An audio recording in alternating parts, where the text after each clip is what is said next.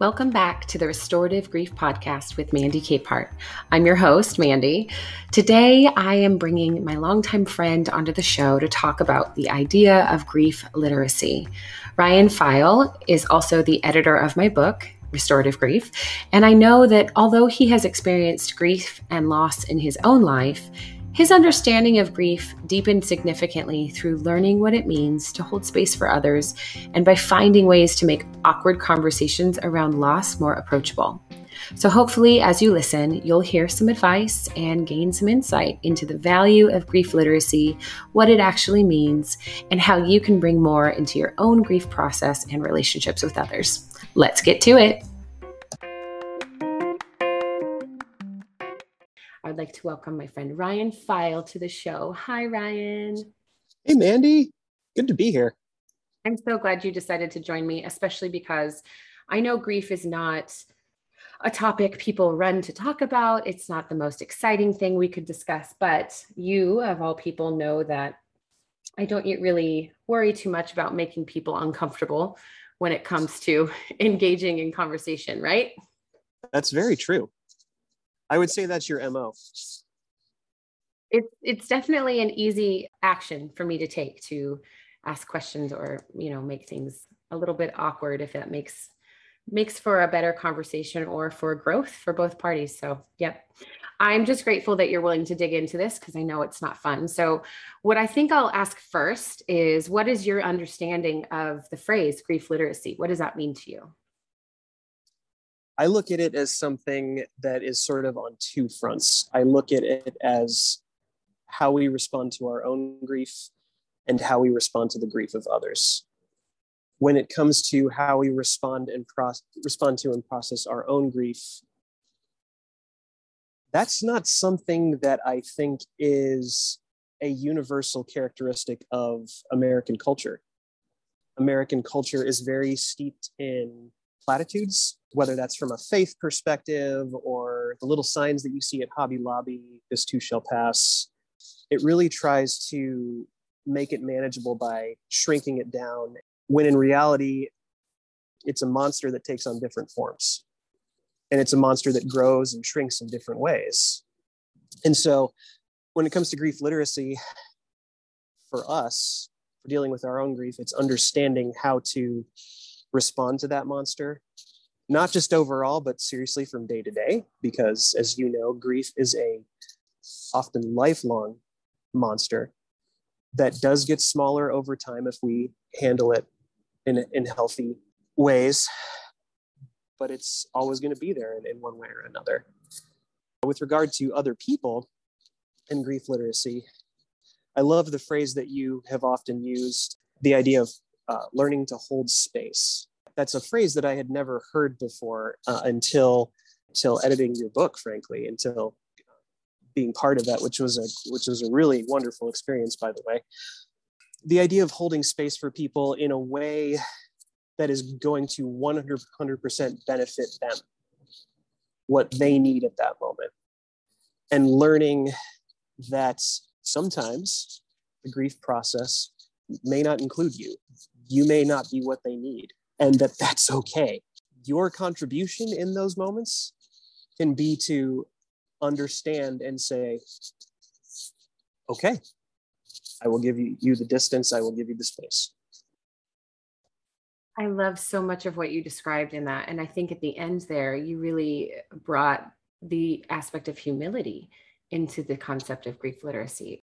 I know that you probably had a very eye opening experience, like you said, editing my book and recognizing that there are a lot of aspects of grief that we we do all carry very differently from one another. I love that you have recognized that being grief literate on behalf of other people looks like humility. Well, and it's and it and it's necessary too to understand that sometimes things that look unhealthy from the outside for an individual are actually healthy. I went through an experience where my father almost died pretty recently. Yeah. And I spent a lot of time in the first year being as angry as I've ever been. Yeah. And I have never been so consistently and acutely rage filled. Given the distance that I've had and the perspective that I've that I've started to really glean from that whole experience, I needed to do that. I needed that destruction, if that makes sense. Now, I think that it, I should clarify here there is healthy anger and unhealthy anger. And I definitely had a mixture of both. But I think that it was a learning experience about that that it wasn't an absolute thing. It wasn't an okay, well, when I deal with grief again, I won't be angry next time. It was no it was no, I'm going to definitely be angry, but there are ways to process that anger and let that anger out in a way that doesn't hurt others and that doesn't hurt myself. And uh, yeah. That's such a huge takeaway too from the grief process. And I know when your dad was sick, we were all grieving and wondering what would happen.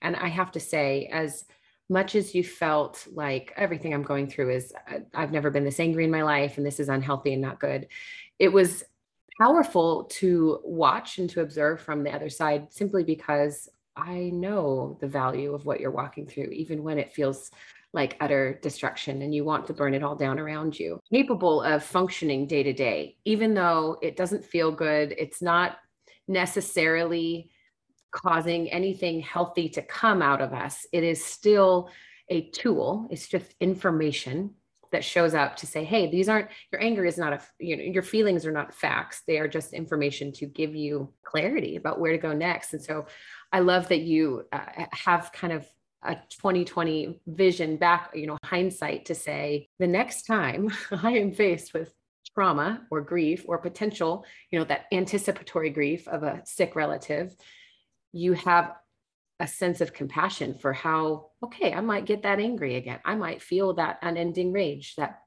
makes me want to destroy all of it. And that that awareness is is crucial. But it's awful to feel like you have to experience some kind of trauma or some kind of grief before you come to that kind of a conclusion. Um, so I want to ask, do you feel like your dad getting sick was the crux of starting a process of wrestling with grief? Or is there something else that in your life you realize perhaps I should ask some questions about it? My dad getting sick, uh, and to, um, to give a little bit more context here, um, he was diagnosed uh, with very severe cancer and was given basically a death sentence. Um, had six months to live. That turned into that six months turned into a year, stretched into two years, three years, four years. Suddenly, gosh, I'm a lot better. Recently, he told me his appointments with his oncologist are going to go down from once a month to once every three or four months. That's uh, awesome. Because of the progress he's made, stuff like that. So just to give a little bit of context about what, what sick means here that was the first time that I have had to grief on that level. I've had people in my life die. This what it wasn't the death, it was the suffering. That was what made me so angry. And when I say angry, I mean from a faith standpoint. Angry at God, basically.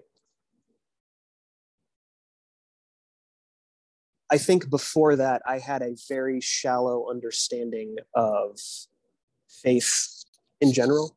I grew up in the church. I have always uh, considered myself a, uh, follower of Christ. That was the first time that I almost walked away. And it was quick too, because I saw the suffering. And, and I, I know we, we all have those stories about hearing the line if there is a God, then why does he allow so much suffering into the world? And you know what? That's a legitimate question. And I think that before it was one that I never really considered. Common, I suppose. You can throw the story of the book of Job out, one of many other platitudes about suffering and how and how it brings growth and faith and stuff like that.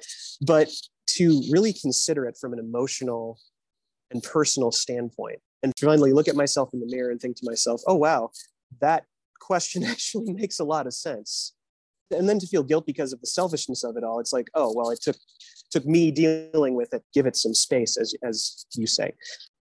So it was this whole roller coaster. And ultimately, to answer your question, yeah, that was the first time that I have had to really consider grief on this level and to really understand what um, what mourning looks like because everything was preparatory for me. I was getting ready for him to die. There were a couple of times where I thought to myself, I, I hope he does soon because I'm, I'm I don't want to see him suffer anymore. And that's hard to admit. It was hard for me to say it just now because it may because I, I felt like guilty just even thinking it, let alone saying it. But again, given time and space, it has allowed me to understand that anger is a is a necessary component for me, but there's a healthy way to do it. And then the pandemic came along, and then this wildfire that left thousands of people in our community homeless came along and just the the overwhelming sense of this wave after wave of things that continue to happen i think my dad was the first one and then it felt like those other two things and everything that has happened with the pandemic were kind of these sneaker waves if that makes sense. Things yeah. i didn't expect but were right on the heels of the big one. So yeah it's it's it's been a lot. It, it, it was definitely a when it rains it pours type scenario these last few years. But it's been good in that i'm not talking about silver lining because let's be clear there is no silver lining to watching somebody die like that. There is no silver lining to watch half of your community burn down. There is no silver lining to a pandemic where hundreds of thousands of people have died. There are takeaways, though. And I think one of the takeaways for me is that I need to be angry when hard things come along. I need to understand that anger better and I need to handle it better. And I need to acknowledge that it's there to master it. I love your distinction between silver linings and takeaways because it's very powerful and very crucial to remember. It's really easy to say, well, at least, well, at least. And I appreciate that you recognize that and articulate that too, because that is one that comes up a lot for people, especially when they haven't wrestled with grief in a very direct way in their own story. One thing that you said that I wanted to ask a question about was you mentioned that you were feeling selfish, that you had to experience this before you could ask those big questions about, well, why is there suffering in the world? And that's where so much of my rage has come from. And I just want to say, I don't think that's a selfish perspective. It's just that you've never had an experience in your life where you end up at that intersection of grief and faith and having to wrestle with the two, especially when you have been raised in a community of faith, is not necessarily something that's taught or experienced. So I want to ask how has your understanding of grief and faith been impacted by the ability you now carry to ask those really common but completely unanswerable questions? That's a key word. I've always considered myself an, an empathetic person. I was in a profession for almost 15 years where listening was 97% of the job. But the idea between understanding empathy and knowing empathy, I think, is very different. I watched half my community burn down, watched friends lose their homes before this pandemic came along. I think I understood empathy. I don't think I knew it though. I think I know it a little bit now because I think that I, I had sort of an academic approach before, in that okay, I know that listening is important here. I just need to listen don't speak, just be there. Again, hold space, as you say. I wasn't intimately acquainted with it. And the reason I say that is because th- there were people who were there for me on that level, who seemed to have, and I'm talking about, sorry, when my dad got sick now, there were people there who were there for me on that level. My mom, my wife, you, couple, uh, you know, a couple of other friends who would check in with me. I saw what empathy looked like lived out, and I saw almost its physical structure. It was almost like it manifests as, as opposed to an abstract idea or a thought. When you see something lived out that acutely, it's it's like you almost start to assign like physical characteristics to it. And it was it was an, it was a wake up call and that while I may understand empathy, I don't know it. I think I know it a little bit better now, and I want to get to know it better. And I want to continue to uh, plumb the depths of it and understand that yes, while listening is part of it, that's just scratching the surface. And I think I'll just stop there. I mean, that's a great place to stop, but I love what you just yeah. had to say.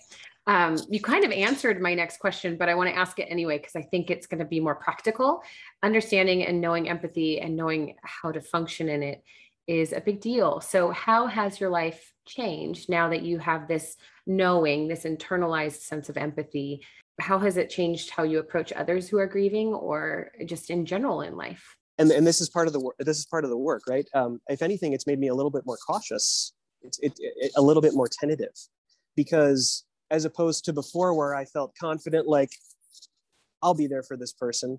Now it's like, okay, hey, just um, it's it's it's gentler. I think. Yes, that's a good word for it. It's it's. I think it's gentler. It's more soft spoken.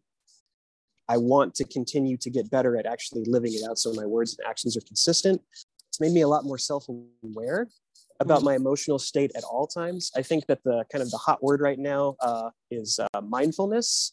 Okay, I just took one step. Okay, I just took another step. Oh, I smell cigarette smoke. Oh, there's a there's a beautiful butterfly. You know, I'm not quite there yet, but just in terms of being very self-aware of where I am moment to moment emotionally, and also other people around me. Just if something seems off, checking in. Hey, how's it going? Can I get you a coffee? Okay, just just just little things like that. I'm recognizing that it is going to be something that I'm learning the rest of my life. It's not, there's never going to be an end point. And, and I'm, I'm okay with that. That that's, that's a weight off my shoulders because it's not like a deadline or a place that you have to get to. It's a, that this is always going to be changing, man. And you have to be okay with that. Yeah, I mean, mindfulness is just paying attention. So the yeah. fact that you, as someone who always I feel has been very cognizant of what people are going on around you, I do feel after knowing you for, oh my gosh, like 18 years now, um, you do pay attention. I can say I have seen so much more mindfulness and awareness of others, at being empathetic toward what they might need in the moment. I've seen that grow in you, and that's beautiful. Um, Thank you. And I love, I think it's really great that you think you'll arrive someday at a level of empathy that is satisfying. but but it's I a, hope so. I hope a so. Goal. It's a goal yeah. to work toward. I love mm-hmm. that target. Before we wrap up, I want to ask one more question. This is probably going to be a hard question, but that's okay. It, there's no perfect answer. What is one thing that you want the world around you to understand about what it means to grieve mindfully? I'm going to go back to American culture again on this one we live in a very structured and sequential society uh, for the most part i would say i think that lately more cracks than usual have been showing but what i mean by that is a lot of us do regular work whether that's you know nine to five or uh, sporadically we th- there's a very structured approach that I think that we all like to take. There's a routine. I don't think grief fits into that at all. And that is the challenge, just that knowing that the difficulty in grieving the right way, in gr- the, the, the right way for you, sorry, the, the correct way for you is it's not going to fit into this structured sequential thing that we've got going on. And that's going to be that, that's such a challenge because yes we get bereavement from work and and, and yes people are going to bring us casseroles and yes people are going to offer condolences and cards and hugs and stuff like that but over time that's going to go away and people are going to just go back to it and suddenly you are left kind of alone maybe feeling that way because quote unquote enough time has gone by, right? They're probably manageably okay now. And that's not going to be that way for everybody. It's not going to be that way for the vast majority of people. I there are still my my my dad is better and there are still things that I'm wrestling with. Yeah. From when he got from when he got sick. We're a, a, a, constantly thinking about what does this say about me as a person of faith that, uh, mm. and uh, preparing for the next one and all of those things um, so just know that, I, that this is going to sound discouraging and i don't mean it to be but if you can understand that your grieving process is not going to line up with routine, I think that's a huge leg up. Yeah, that is that I couldn't have asked for a better response. That's such a great and important thing for people to wrap their brains around. It's so good. Thank you. We could talk for 27 hours straight about this. um, I know you are not in the grief sphere. You're just an unlucky sap that got sucked into my world.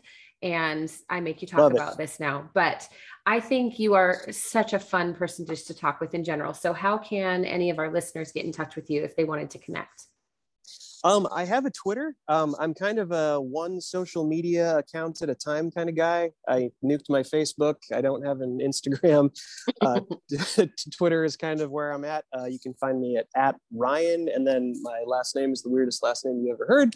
P like Paul, F like Frank, E I L. So at Ryan Pfeil, and that's my Twitter handle. Uh, I talk a lot about board games and books and entertainment and mass and stupid stuff and important stuff and it's just a big mix. So if you're into all that come come on by. Perfect. we'll hang out. I'll spell your name correctly in the show notes so don't worry about that. I've been spelling it out loud for myself for like i said 18 years to make sure i spell it correctly every time so. It takes it takes about 18 years so i'm an expert well, by now. That's good. No big deal. Okay. Yeah Ryan, you're a delight, and this was awesome. And I'm so grateful that you came by. Thank you so much. Yeah, thank you for having me.